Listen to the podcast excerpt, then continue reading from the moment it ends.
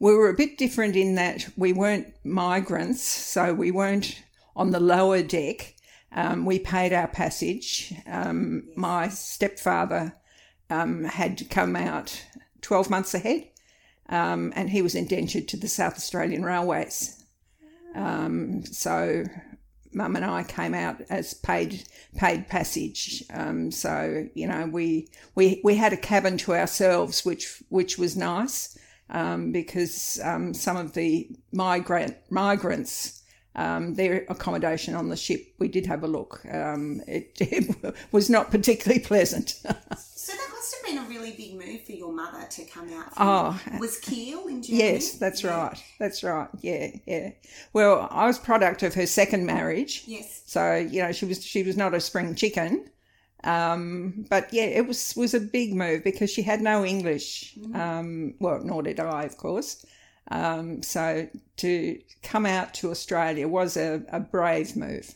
Yeah. And did she have any history with the war? Like, is there any history about um, her family in, in the Look, she she never really talked too much about it. She was a telephonist at one stage. She spoke about that.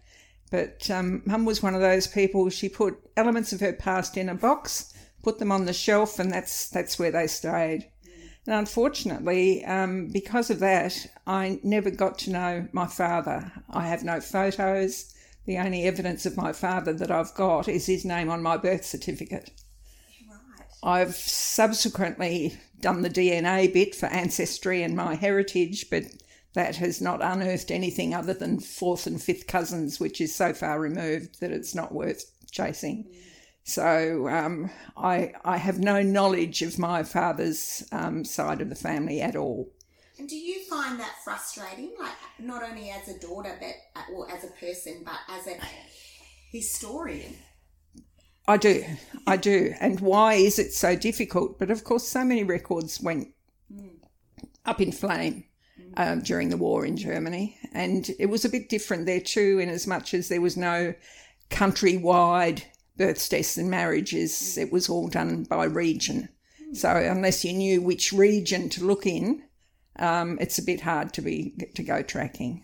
Yeah, yeah. So every so often I have another bit of a dig, but um, you know, I, I, left it too long to ask, ask mum questions, and I suppose the few times I did, she she wasn't keen to answer. That was a part of her life that was over and done with, and didn't want to talk about it um, settled in South Australia. And um, by the time we arrived, um, my stepfather had almost finished building a house. Um, we lived across the road from there with the family for a couple of months and, and then moved into the house he built. Um, and then started a nomadic life. Um, we sort of went from there to Aldgate in the Mount Lofty Ranges. we then came back to town um, and all this time, my mother was working. Um, she was a milliner by, by trade. Um, and in fact, she was quite successful. Um, she was making hats for the wives of members of parliament. So I always say a lot of my mother's hats met the Queen.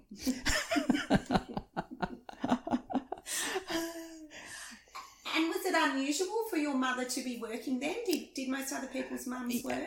I don't think so. I, I think, you know, because kids from school would take me home for lunch with, with them and their mother would be there making them toasted cheese sandwiches and things like that. And I thought, oh, gee, wouldn't it be nice to have a mother like that? But no. In fact, my grandmother came out um, when my um, mother was pregnant with my sister uh, to help look after her because it obviously mum was keen to to keep working, which was fair enough. Yes, I suppose because she was working in, like, I mean, be, be, being a milliner is being an artisan. Absolutely, that's right. So, that's right. Yeah. yeah. and it was interesting um, with her lack of language um, because. Um, she had a, a, studio, I suppose you could call it, in, in the house from which she worked for a while in Seacliff. Um, and my father or stepfather would um, be in the hallway listening to the clients as to what it was they wanted so that he could he could make sure that she had fully understood after they had left. And I thought that was funny. Yeah. And my grandmother, um, she never picked up the language at all. No. Uh, no, no, very, very few, very basic words. Um, she didn't get out and about much. As a result, of course, we spoke German at home um, until my early teens, um, which was fortunate for me because I'm still able to understand spoken um, German or I can read it. Um, I struggle a bit to, to write it because I never went to school. Um, school didn't start till age six, and you know I was younger than that when we left.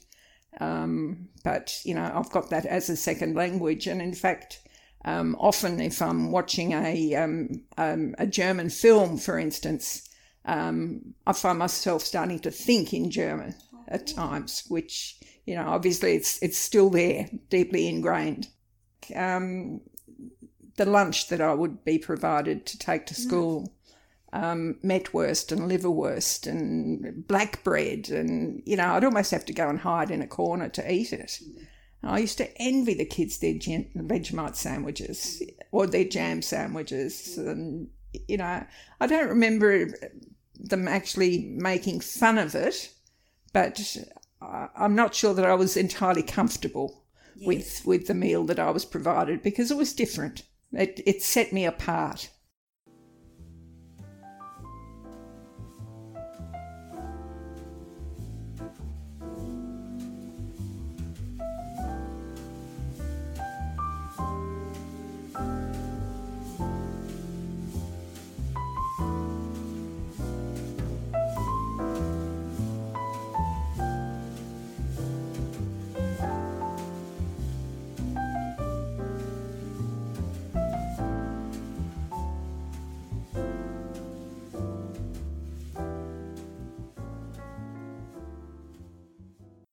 And then ended up at Unley Girls High, which is where Julia Gillard went, but that was some years later. Um, and then went from um, there, um, where I went to year two. Now, South Australia did seven years at primary, Yes. so year two was the equivalent of third form, Yeah. as it right. is now. Yes. Yeah.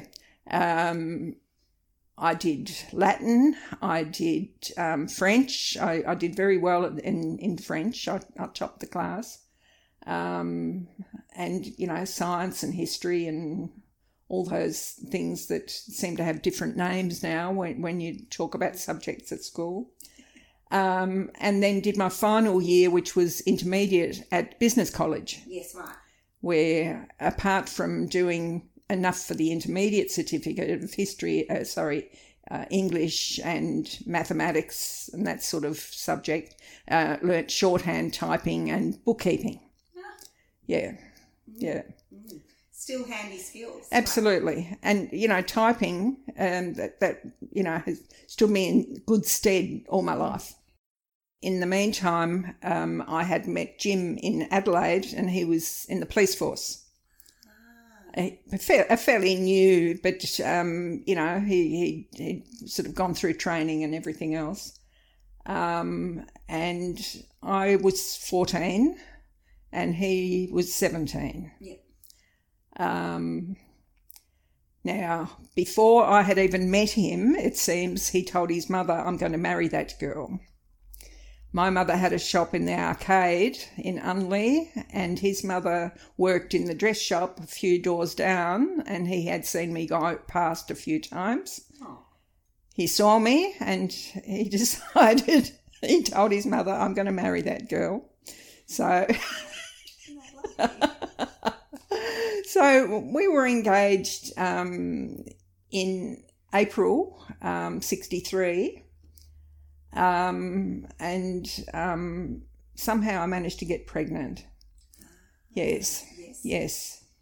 Um, and we married in October 63 and my daughter was born on the first anniversary of our engagement. Yes. Lovely. Very good. yeah, Very good. yeah, yeah. So Jim was 19 and two days Yes. when Debbie was born. Oh, so you were you were. I was 17, 17. I was 17 and he was 19. So that really um, thrust you into adult life, Oh, didn't it? absolutely. Mm. I think his persistence. I think he'd, he'd, he'd made a decision and come hell or high water. yeah, and uh, you know, we, we just seem to hit it off. And you know, here we are 59 years later. There's 59 years this year is our anniversary. Uh, um, and you know, we still enjoy each other's company and so, having worked up until getting married, um, I worked for a real estate agent. Yeah. Um, where I used my um, skills of bookkeeping and typing and shorthand and that sort of thing. Um, once I got married, um, there was no question of me continuing to work. It just didn't happen. A married woman stayed home. Even though, you know, I hadn't yet at that time had the baby, um, there was no question. I, I stayed home. So, were you forced to resign, or was it just an expectation? No, because of course um, Jim was um, stationed in Melbourne at that stage, and that was another thing that, it, fortunately, um, when we moved to Geelong, he was posted to um, Bandiana having been in the police force, um, Jim decided that the pay wasn't good enough to get a wife. So he joined the army.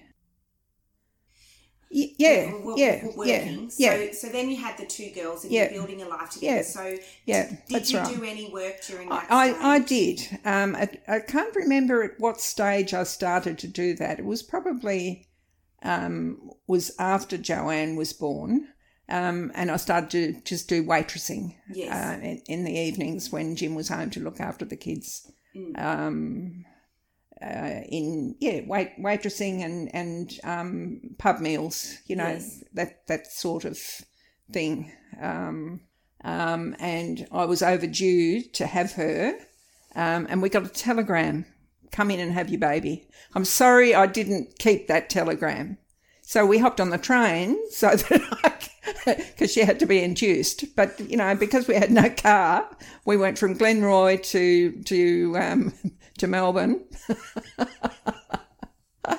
On a telegram. on a telegram. Come in and have your baby. Yeah, you went, okay. yeah, yeah. Oh, and how did you feel when you became a parent for the first time? overwhelmed. Um, you know, while um, I had had a little bit of dealing with my sister, I suppose I was I was young when she was a baby. I, well, there's a six and a half years between us, so I suppose as a six and a half, seven year old, there's a limit to what you can do for your sibling.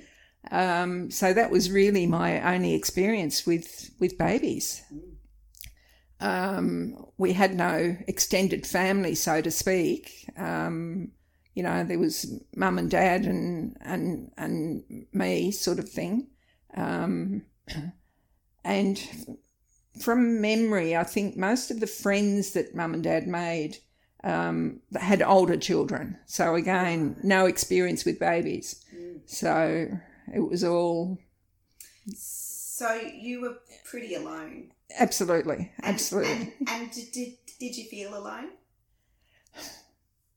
I don't think so. I mean, I, Jim was there. Yeah, yeah. Although typical, um, you know, happens with with army um, families, all the disasters seem to happen when they're away.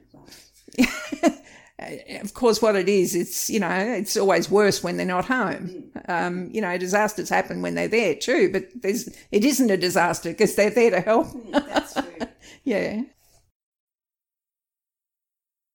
And in fact, I was at Broadmeadows too. Um, my first public service job was um, at Two Military Hospital. yeah. Um, and that was at the peak of the Vietnam War. yeah.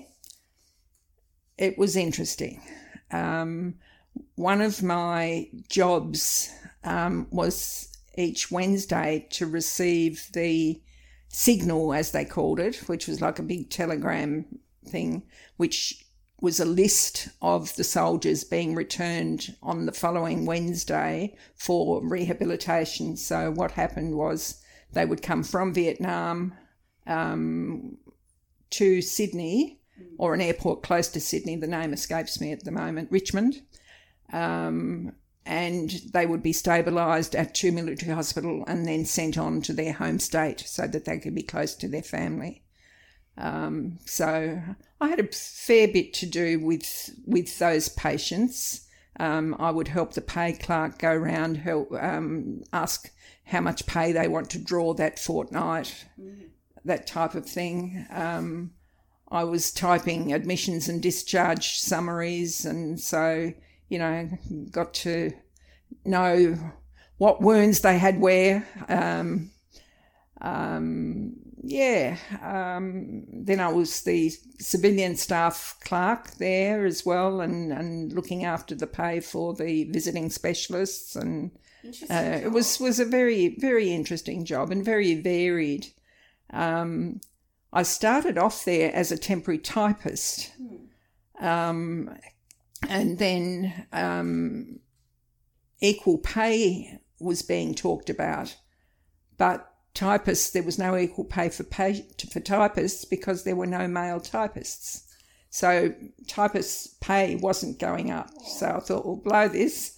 I went into the uh, clerical uh, stream then, so that I was then on the bandwagon for equal pay. so, so that was that was interesting. Um, no equal pay for typists no. because there were no male typists. so interesting. Yeah. So you changed to clerical. Yeah, yeah. Oh. And you say for equal pay permanent public servant in the fourth division as the highest level of schooling was intermediate. That's right. So that means you couldn't go. That's right. Because I didn't have the academic qualifications, yeah. I was in the fourth division, um, which. Um, clerical assistant, I think, was my mm. um, the, the, the category, and and then grades. Um, you know, um, and and and and was there equal pay at that point, or were you coming to parity? It it came in. Yeah, it came in. Yeah, after I had joined, it it came in. Yeah, yes. yeah, yes, yeah, yeah. Yes, great. You know, apart, I'll make a. Uh, a historical observation, apart from the fact that many more women probably had the intermediate certificate and more men probably had the um, academic certificate. So they were initially able to go in on a higher pay level because of. Mm. It, you know, yeah, the, yeah, all the yeah, systemic that's right, that's right, yeah. Stuff. I'm yeah, sure you found yeah, things yeah, like yeah. that. Is there anybody that you particularly remember from that time? Probably not um, because again they were um, a, a, moving staff in as much as the women there were often married to soldiers, so they would come and go. Um, you know, a lot of postings were only for a couple of years, which didn't um, give you much time to sort of really get to know people. Um, in fact, um, it was always a problem when I was applying for jobs um, when on when we moved, um, they would find out you were a soldier's wife. Mm. Um, well, you know, it wasn't like more recently where they've said, "Are you planning on getting pregnant?" In that case, we won't employ you. Um, well, if you're married to a soldier, how long are you going to be with us? Mm. Um, so it was very much a discriminatory um, issue hmm. um, back then. Hmm. I'm not sure whether they'd be allowed to even ask the question these days.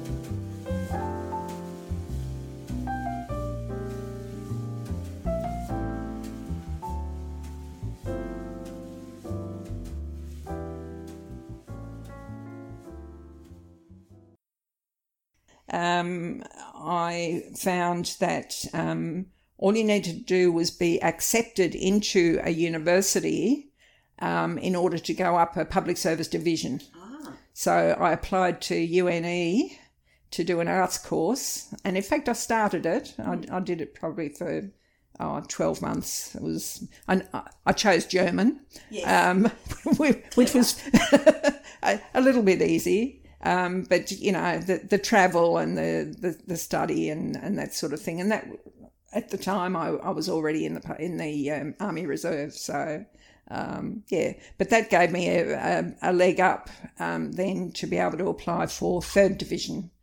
Um, Ah. Yeah, yeah. So, what made you join the Army re- re- Reserve? Well, I had been the good soldier's wife, and you know, Jim would put his uniforms in the dirty clothes basket, and they'd come out ironed and starched and everything else. And I thought I might try this and see see what happens to my own uniform. but I mean, that's not how it happened, of course. But yeah, I had worked for um, the army. Um, mostly I think yeah at that point in time was was only at the at the hospital Jubilee Hospital. But I felt I I sort of had seen so much of army life that I thought well maybe I can do this. And the other thing I think that um, was a um, a carrot for me was the fact that public service would give you time off to do army reserve but they did not withhold your pay you got paid by the public service and and you also got paid. So it was quite lucrative. Um, in in fact um, you could do two weeks course two weeks camp um, and you know a little bit else in, in between. So it it sort of helped us financially to um, to to to do that. Um, yeah so and how did you enjoy it? I, I really enjoyed it. Did you? I, I did. Yes, yes. What did you like about it? I think I think it was a getting getting to the outdoors bits. Um, I'd not experienced that before. We were not we were not a family that went bushwalking or anything like that. And once I got into the um, army reserve and we started, you know, going uphill, down, down with exercises and, and things like that, I thought, yeah, I I like this. Mm. Um, you know, the adventure training aspect of it. Yeah, mm. yeah, hmm. yeah. Did you like the camaraderie? Probably that Yes. too. Yes. Yeah. Yeah. To find that kind of community that you were looking for, is that one of the reasons that you and Jim joined the local brownies and guides?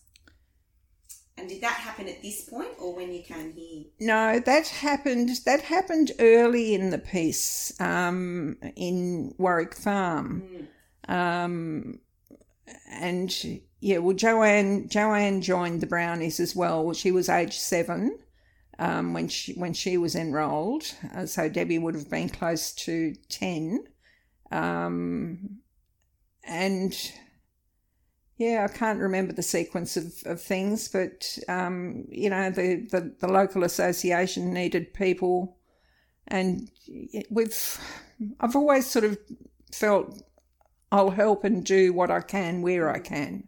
Um, so I, I suppose really my community work started about there with Yes. with, with um, brownies and guides. Um, I was badge secretary and um, we helped with bottle drives. We, we, we had a very large, tall hedge in front of our place.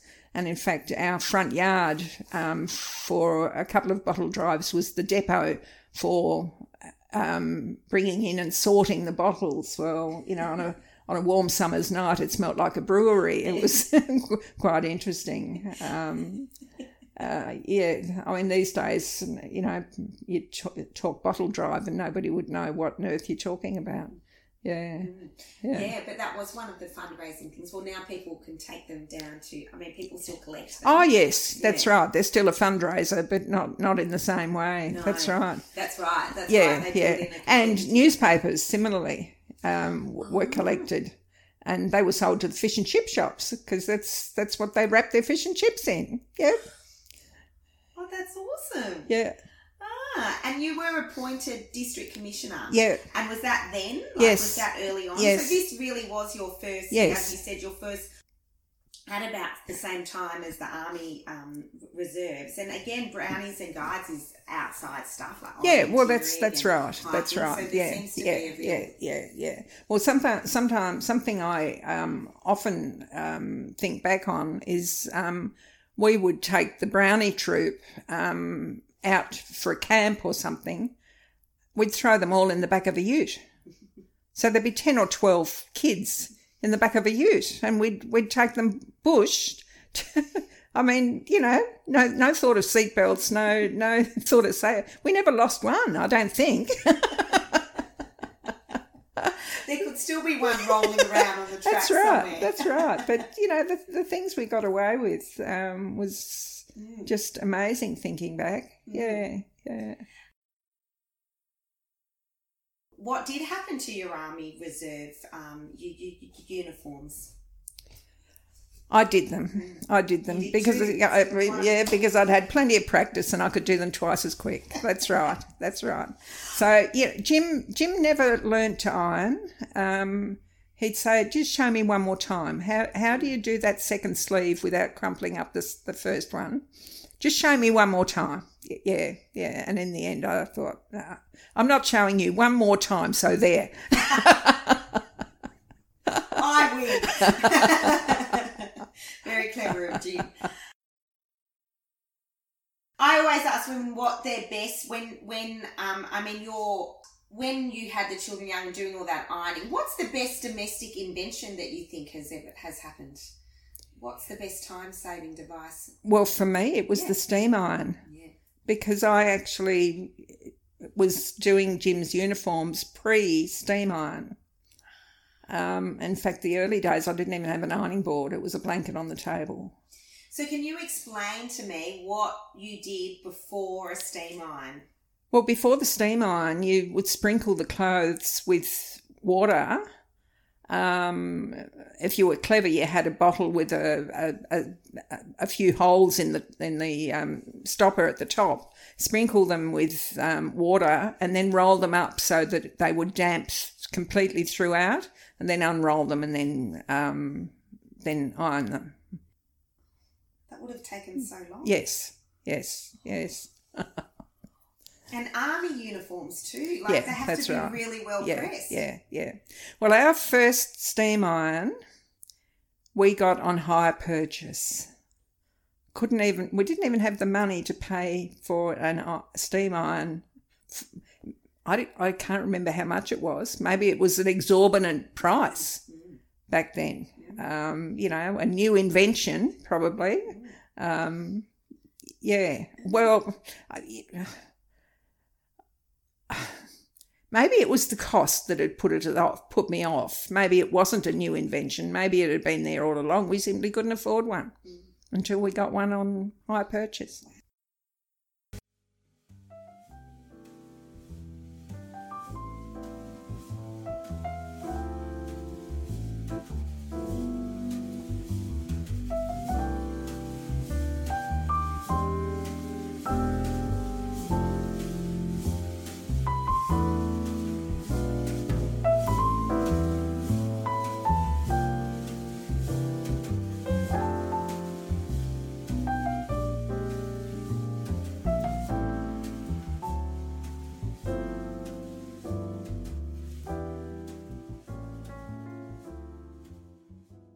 When we told people we had a posting to Wodonga,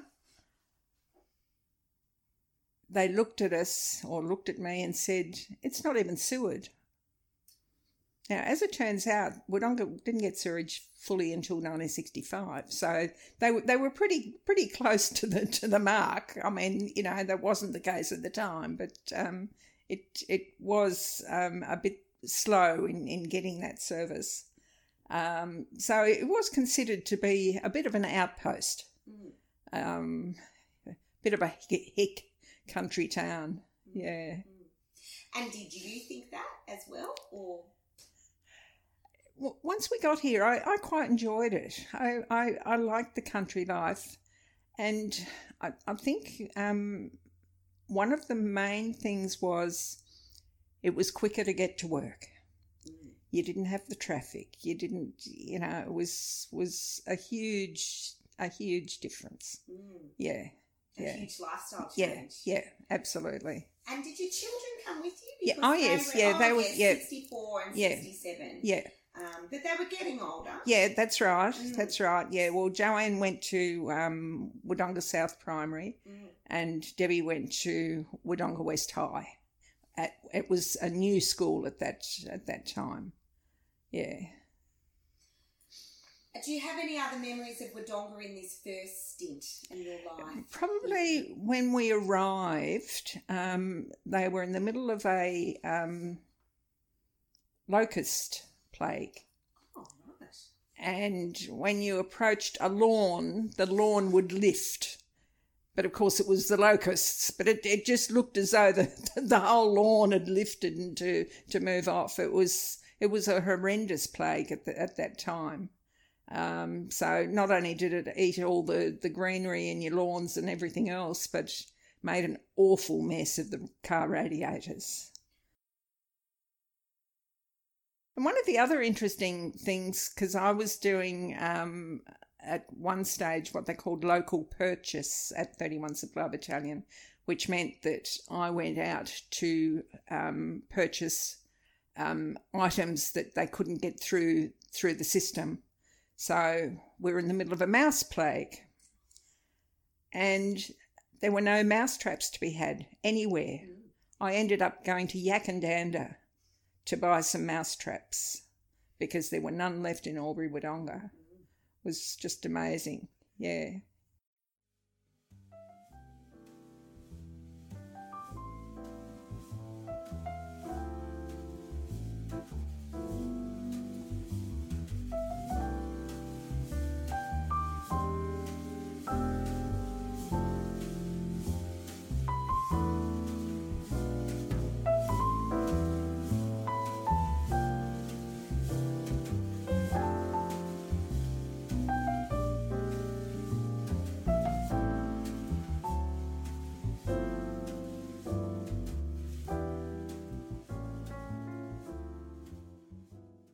The interest in history, um, really, it it came about because I joined the Historical Society to do desktop publishing.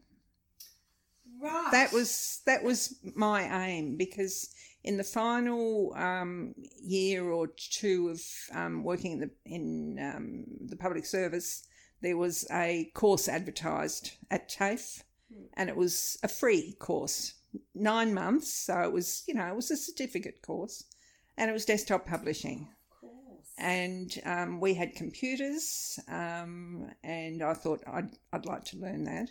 Mm.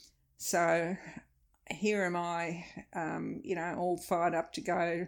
I can do PageMaker, I can do this, I can do that, um, and that's what I can do for the Historical Society. Um,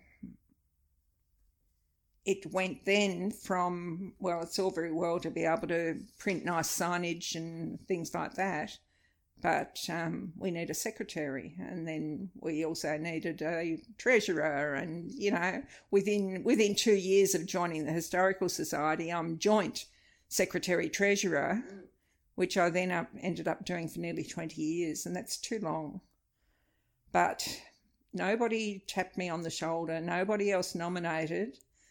And I always said, they're letting me do it until I get it right. and maybe that was never going to happen. So, so you came to it whilst you were working as a desktop publishing, but what, what, and then what, and then you got interested in the in what you were what you were working on. Exactly, that's right. One of the first things that I did for um, the Historical Society, they had a lot of um, history um, books that they had um, compiled, but it was only ever done on a typewriter and then photocopied. Um, so I scanned and OCR'd those so that they could be searched. So apart from making them look prettier, um, the fact that we could then search them was was a huge um, bit. But where I where they had opened a drawer and said, "Oh yes, well these ones um, should be done," um, they didn't open the other four drawers. So it it took me probably three years or more to to scan um, and OCR and recompile all these books that had been done. You know, yeah. Those people that um, I have um, made friends with seem to have been older women. i am not sure sure why I've gravitated to to older women. Um, and Jean's twenty years older than I am. Um, she's she's absolutely amazing. Um, and I've forgotten the question. Did you make any close friends then? Like, okay. and you did because Jean talked to me about you on the phone. Actually, Okay. Like, you know, Okay. like, oh, you know. um, Yeah, yeah, yeah, be able to yeah, yeah, yeah, yeah, like yeah, that. yeah. So- Well, I, I, I keep an eye on Jean. I mean, she thinks she doesn't need looking after, but I'll you cut know, that bit out yeah, too. yeah, Yes, I got that impression. Yeah, yeah. She was like, oh, well, you know, Yeah, I said, that's right. oh, yes. yeah, yeah. Well, Jean introduced us to the Outback actually. Um, Ah, yeah, yes. yeah. So we took her on a, a trip. Jim and I, we took her to Arkaroola in the Northern Flinders Ranges. Yeah. If you haven't been there, you must go. Arkaroola. Arkaroola, A R K Arkaroola, yeah. Yeah. So um, we went with with her. Actually, we've we've been twice. We the first time was by plane. Um, the local um, small airplane, whose name escapes me, um, did a trip Mm. to um, to Arkaroola. Was one of the stops. Um, Swan Hill, not Broken Hill, and Arkaroola, and they've got what they call a ridge top tour, which um, is unique to them as well. Um, and you know the Flinders Ranges is is just an amazing place. Yeah. So then Jim and I drove. Um, well, I I did the driving, and we took Jean with us too that that time. And I've had two trips back myself. Um, one was with one of my granddaughters.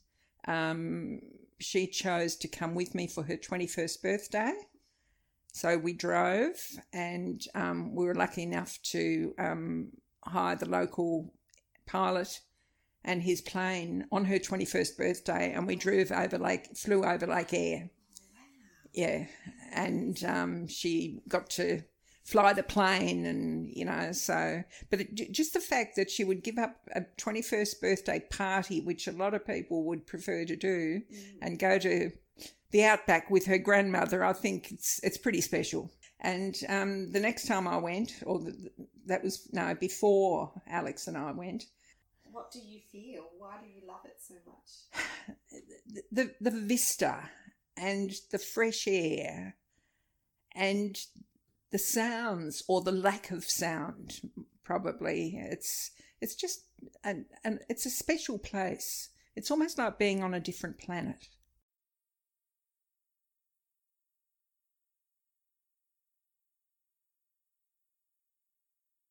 Wodonga, my husband, was posted to Bandiana. And you started work at the apprentices school. I did. And it was quite new, um, quite new then. Yeah. Um, it had moved up from Balcombe. Um, and it was about that time actually that I um, had, or just prior to that, had been accepted at University of New England and was able to apply for third division. And um, there was no third division jobs at the apprentices school or, or in the Army uh, Department of Defence. Um, so I went to tax. Well, it was interesting because I went from clerical assistant, but with quite a lot of responsibilities, to base grade clerk, where I was doing change of addresses. Mail would come in, a letter would come in from a taxpayer who would say, I'm, I've moved from 12 Smith Street to 13 Jones Street, please amend my record. So I would have to write on a form 12 Jones Street along with the tax file number. That then went to my supervisor who would proofread what I had written. That would then get sent to the typing pool, who would type it up, produce a print. That would then come back to my supervisor, who would check to make sure that the typing pool had corrected it properly.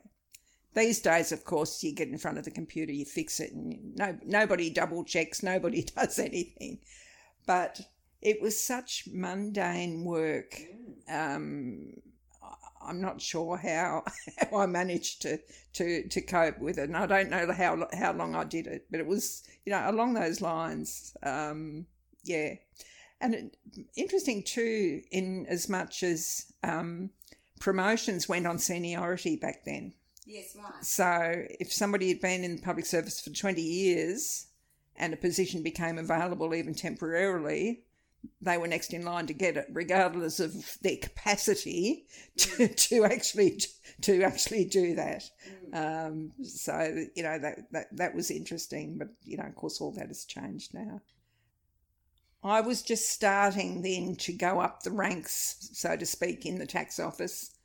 Um, and um, we decided it was close enough to Melbourne to get some city life, if that's what we wanted to do. Joanne married, but you know what, whatever it was, um, the girls married, went away, and came back. So I was very lucky. Oh, so they came back. They did. They did. I was very lucky to have the grandchildren grow up locally because I absolutely thrived on on the grandchildren. I, you know, I I loved them. Um, one of them, um, while Joanne was playing keyboard at church, I, I would, you know, take the kids for a walk. Um, so her oldest, I always think I'm the one responsible for having him having to become an accountant because I taught him his numbers from the from the letterboxes and from the from the car number plates and things like that. So you know that's that's where he learned his numbers. So was it a conscious decision for you to support your daughters more with their children? Not not a conscious thing. It's just something I felt I needed to do. Mm. Yeah, yeah, and the fact that I just loved my grandchildren. Mm. Yeah, yeah. I mean, I, I never got empty nest syndrome until they moved away. Um, and, you know, they're not all moved away. Some of them are, are, are back. Um, oh, until the grandchildren moved yes, away. Yes, yes. yeah, that's right.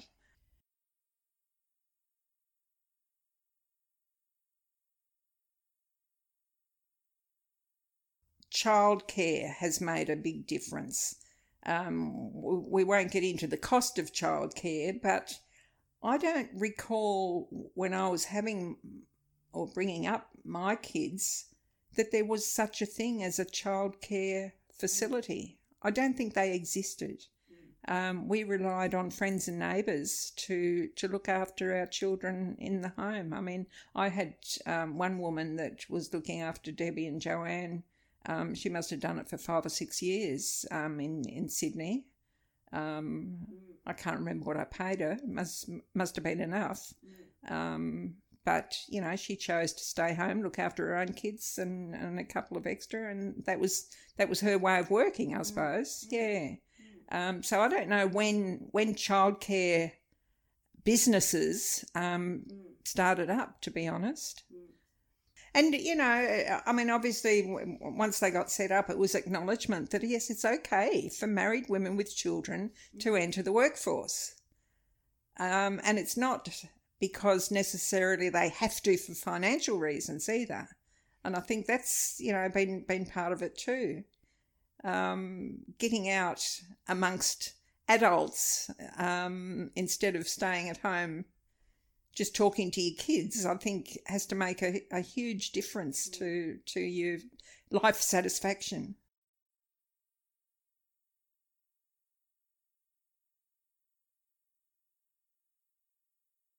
How did you manage it all? I think I must have been very structured, very organised, and I'm not sure whether this falls in that category, but wash nights or the, the, the days we did the washing was always spaghetti bolognese night because that was, you know, the, the quickest thing to, to, to do. Um, I, I think it was a lot of routine, a lot of structure um, must have been needed. And I'm not sure that it was necessarily a conscious thing, but looking back, that's exactly how we, how we lived. Um, you know, we we needed a pattern in order for everything to to sort of happen at the time. Um, you know, Joanne was um, um a, a, gymnast, um, so I had to take her to um, gym classes and, and things like that. And that was always about the time that we are trying to make tea and, and that sort of thing, you know. And Joanne ended up um, in the fruit flies, the local fruit flies.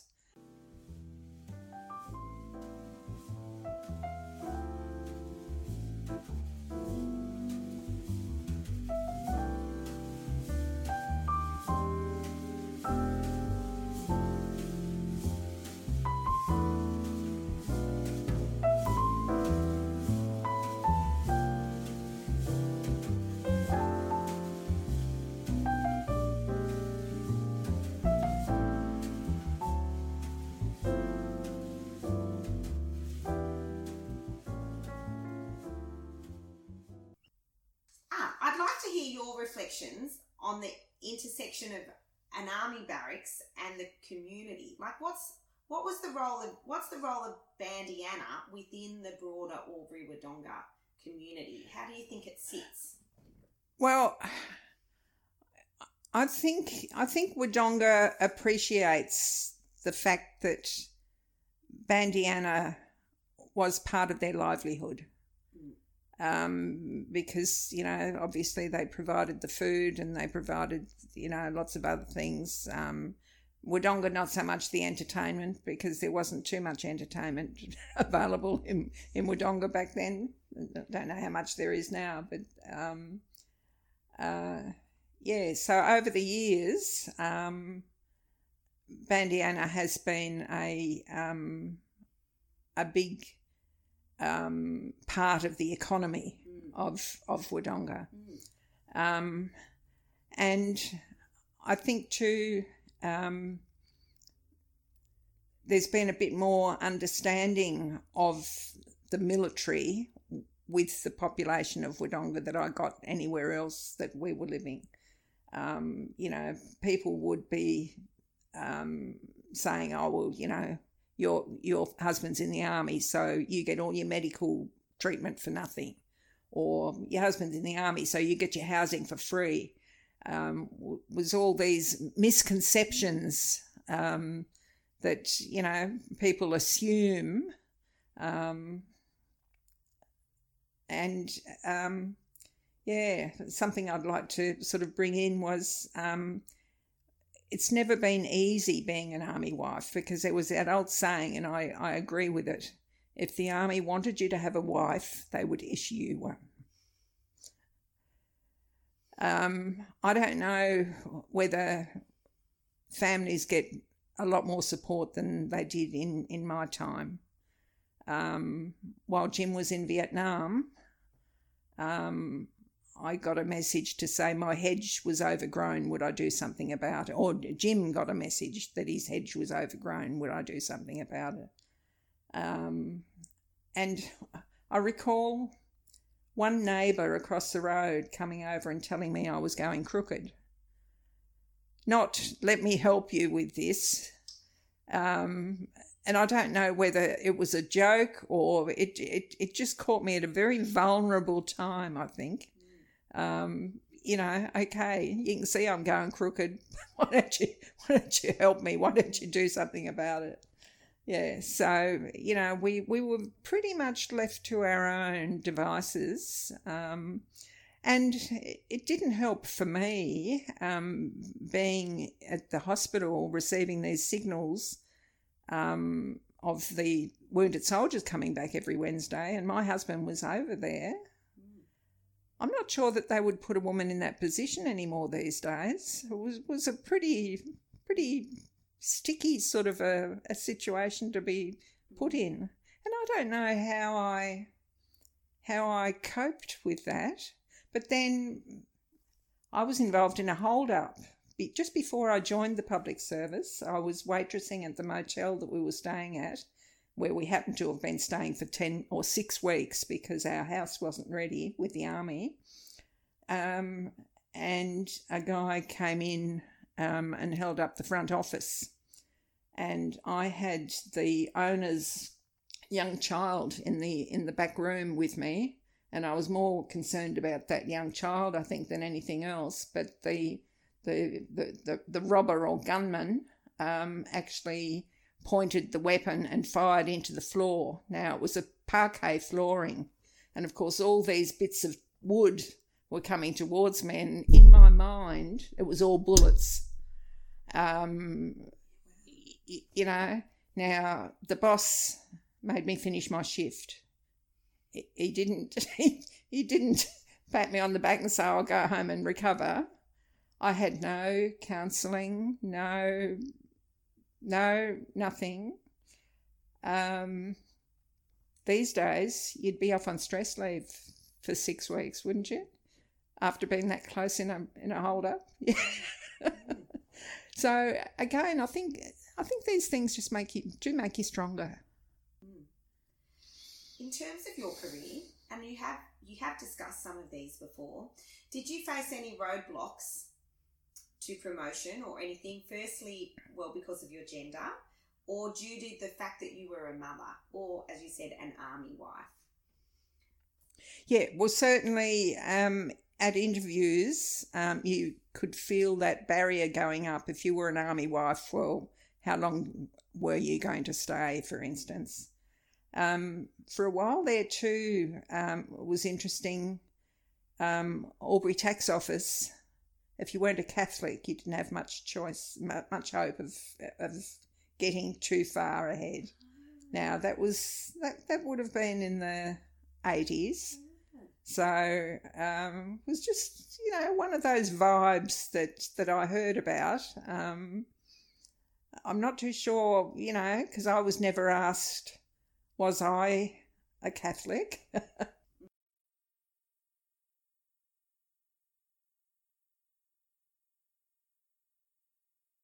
do you, do you, or have you ever viewed yourself as the term feminist?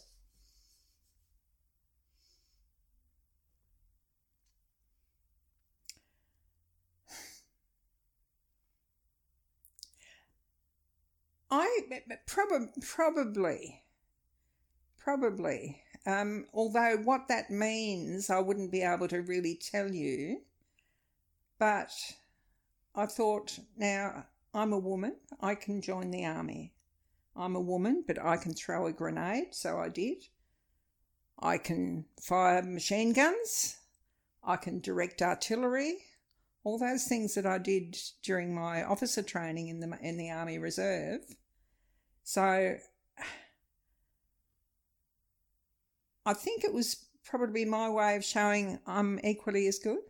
Is that fall in that category? Mm-hmm. Yeah. Yeah. So probably yes.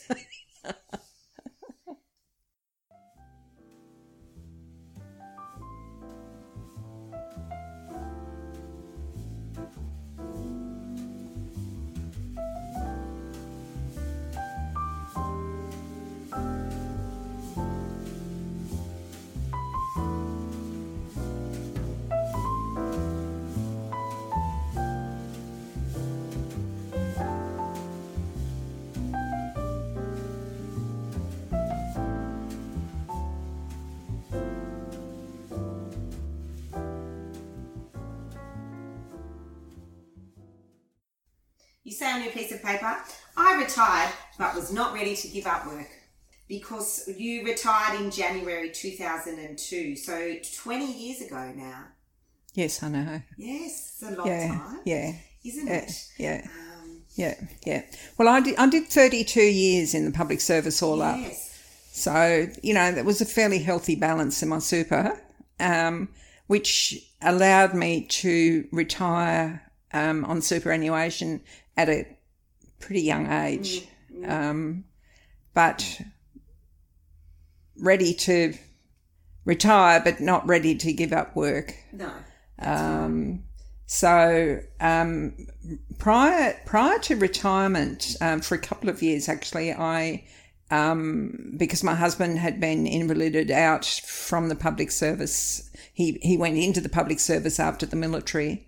Um, so he was invalided out, and um, so as he wasn't left to his own devices five days a week, um, I took advantage of the local um, um, paid leave. The paid leave scheme. That's right, yeah. yeah. So um, I was able to have every Wednesday off, being one week paid leave and one week flex. So I only worked two days in a row, which which was was very pleasant actually, um, to be able to work those hours. But then on that Wednesday morning, um, because I could, I would go to St Augustine's School and help up in my help out in my grandchildren's classes. So, you know, that was another element of community work, I suppose. So I quite enjoyed that. Um, but then, you know, once I gave up work for good uh, or retired from um, the public service, um, there was a letterbox drop looking for somebody to do the newsletter for Neighbourhood Watch. And I thought, well, with my desktop publishing skills, mm. I can spare half a day a month to, to do that. Um, and that sort of snowballed from from doing that to being their treasurer as well. And you know, oh yes, well I've got a little bit of time. I can do that. I can do that. I actually um, now recommend to anybody retiring for the first six months of your retirement, say no to every offer that comes your way. Otherwise, you just end up you know, I left work doing 36 and three quarter hours a week paid and ended up, you know, doing 40 hours a week unpaid, I think. Yeah, yeah. Because that was at the same time that you were doing the historical, you started the Historical Society in 2001. Yeah. Yeah, so yeah. you did, you signed up to, yeah. um, to Neighbourhood Watch and the Historical Society. And the Show Society. And the Show Society at the same time or through the fault of the neighbourhood watch coordinator. Exactly. took you along to the Wodonga show. Exactly. That's right. That's right. Yeah. So yeah. you ended up treasurer of three associations. That is not yeah easy work. No, no, that's right. No. Yeah. God, you wouldn't want to see any more yeah. receipts or books for a while. that's right. Would you? That's right. Um, yeah. So how long were you involved in the local neighbourhood watch for? It was probably about five years. And what did you enjoy about it? Um, again, meeting the people of the community um, and meeting the local police too, because at that time um, a member from the police force would come to each meeting. Um, so that was interesting. They'd give us a bit of an update as to what happened in the area um, the, the previous month. Um, I think all that sort of thing's folded now. It's gone by the by the by. I was going to ask, do you know much about where Neighbourhood Watch is at now? No. It seems no. like it's disappeared. Yeah, that's right. And a lot of that, I think, is to do with the fact that the police simply do not have the resources to allow their members the time. Um, you know, they've, they've got too much of their own other things to, to do. Yeah, so obviously they weighed it up and decided that I, th- I think it still operates in some fashion somewhere along the line, but certainly not in the way that uh, it was back then. And do you and and what do you think about the fact that it's not going anymore? I think it's a shame because it gave people um, not ownership, but it, it gave people a sense of responsibility um, well, you know, I'm not sure that that's quite what should be happening. Perhaps I'll report that at my next neighbourhood watch meeting and we'll see where that uh, goes. These days, you just see something happening and you, you know, look the other way, basically.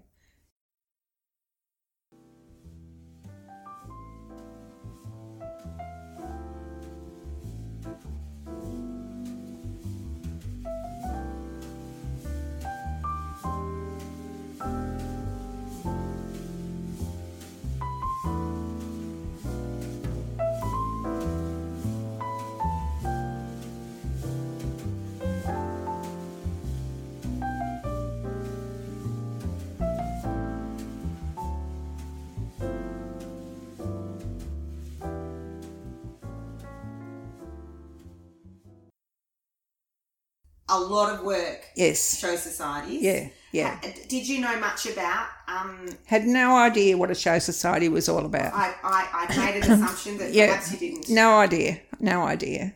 Um, but I thought, oh well, you know, this this was a one-off uh, per year. Um, they set up they set up for the show in the pavilion, um, not realizing, of course, that they meet monthly, and um, you know, a- again, um, more for my desktop publishing skills. I thought I was going to be using, and in the end, I did a lot of design and printing for them. Um, for their prize cards and, and their displays and, and, and that sort of thing.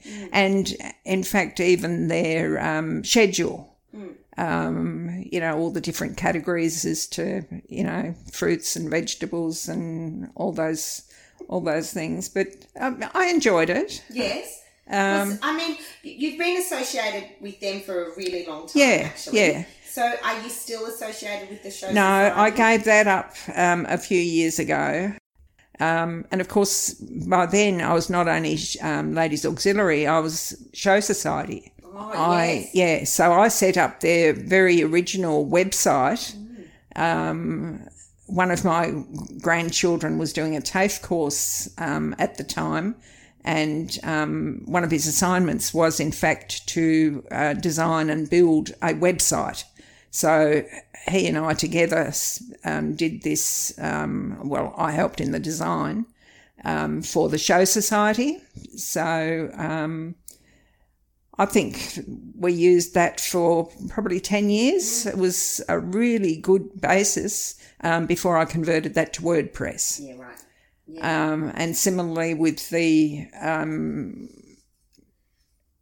Historical Society, I set up their Facebook page and their website, and I'm still actually operating their Facebook page for the Wodonga Show Society. Are you? Because Yeah. it says that you have resigned from there last Yeah, year. yeah. Um, but you are still doing. Yeah, that's right. That's right. And is that Yeah. good? That still Yeah, I, continue yeah, I'm? I'm still enjoying it, but you know, it, it concerns me that um, nobody. Well, there isn't anybody that can do it. That's the thing. And occasionally somebody said, "Oh, you can give any give that to any teenager to look at, to to do." But it's not just a matter of posting a picture every day and a bit of a story. You've got to have the answers when people ask a question you know when was that built where is it um, it's it's there's more to it than than just um, posting a picture There is. yeah yeah Take- It's quite. It's quite time consuming. yeah yeah um, it is it is um, and i for the um, third or fourth time the other day posted a picture of ollie's trolley and that creates great excitement every time. And within 16 hours, it had a reach of over 5,000 people and 143 comments. And what Ollie's Trolley is, is a chicken and ice cream, um, was a train um, train carriage or a tram carriage that was set up, and it was um, you know, like Kentucky Fried Chicken, that type of thing with ice cream and things like that. And it was just north of St Augustine's. What did you enjoy the most about your involvement with the Show Society? Well, I- the planning, being involved in the planning, I, th- I think that was that was a big um, big thing. Um, and you know, we we had a, a diverse group of people, um, and trying to you know satisfy everybody, and everybody had their own ideas and and things like that. Um, but um, unfortunately, I, well, there wasn't a show again this year. There wasn't one last year, so I'm just not too sure where where they've where they've ended up. You know, COVID did, did a lot of damage, to, as it did with um, a lot of other shows as well. Once it folded, and that was pre-COVID, um, mainly because of the age. You know, there were women in their 80s and 90s um, trying to run sections, and it just just got too much.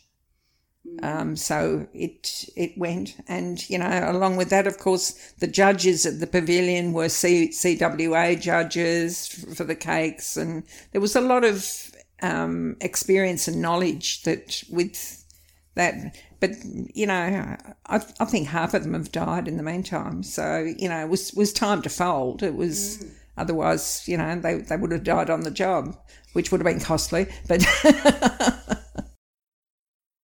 Uta is called on by many organisations to give advice on historical matters and exhibitions. You regularly contribute to the Border Mail. Um, and you've helped raise the profile of the society and a general interest in Wodonga's history. Yep. So I yeah, well, I've... miss historical Wodonga. well, I mean that that was Jean's title. Yes, yes. well, I'll tell her tomorrow. I'll say if she says, "Well, that's you to start." yeah. So um, the Border Mail um, articles I've been doing since I think it's May 2016. So we're talking nearly six years, mm. only once a fortnight. Um, and probably there's less than a handful of times um, that I haven't done it personally.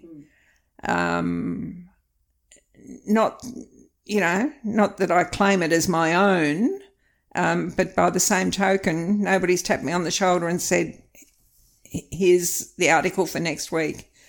Um, it's got to be about 350 words yep. and has to have an appropriate related image image to go with it. Yeah, yeah. And you know, there are times now where I'm starting to scratch to to find a new topic that I haven't already covered in that six and a half years. Um, in fact, last week I completed an article. Fortunately, I gave it this, exactly the same name as an article that I had done on exactly the same topic four years ago and hadn't realised. Now, I'm sure I could have I could have got them to print it, but there'll be always some smart person who'll say, "Hey, hang on a minute, you already did that."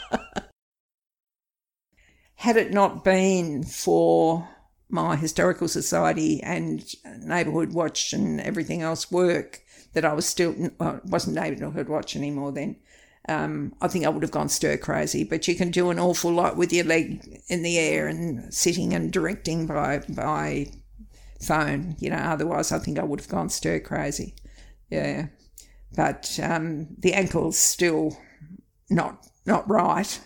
Uh, so I've got a fused ankle, which is arguing with a an arthritic knee and um, a ticky ticker. And That's right. But yeah, I'm here. What has all of your community involvement brought you over the years? Like, what what joys has it brought you? Well, I mean the the award in 2018 was totally unexpected. Mm. Um, and you know, it was was nice to have, but to be honest, um, people still don't know who I am. But you know, so so so be it. And a lot of that's probably to do with me because I tend not to be in in in gatherings. I, I don't put myself out there. You know, I'm one of those that I'll, I'll speak when I'm spoken to, sort of thing. Um, I'm not one that says, hey, here I am. I was Citizen of the Year 2018. Look at me, you know, acknowledge me. Um, so, um, other than that, nobody has held a gun to my head and made me do any of this. I do it for self satisfaction. The newspaper articles, I don't get much feedback at all, but the ones that I do, suggests that yes, there are a lot of people that do enjoy those history writings. You know, yeah, yeah. So yeah, self self satisfaction I think is is is the main thing, and um, that's all I ever wanted. Other than it's been an interesting experience to sit here and tell stories about my life and at times be reminded about things that I had forgotten about. Um, and I always say to people, don't leave it too long to interview your grandparents. If you want the story, ask them now. It's too late once you've buried them. So, you know, try and get them to write down, even if it's dot points, and then add to it um, as as time goes on. Um, yeah, don't don't don't leave it too long to ask the questions. Do you have any any life advice or words of wisdom that you'd like to pass on to your great grandchildren as they embark at, you know, as they embark into the world when they become young adults themselves? Nothing is that bad that it can't be overcome.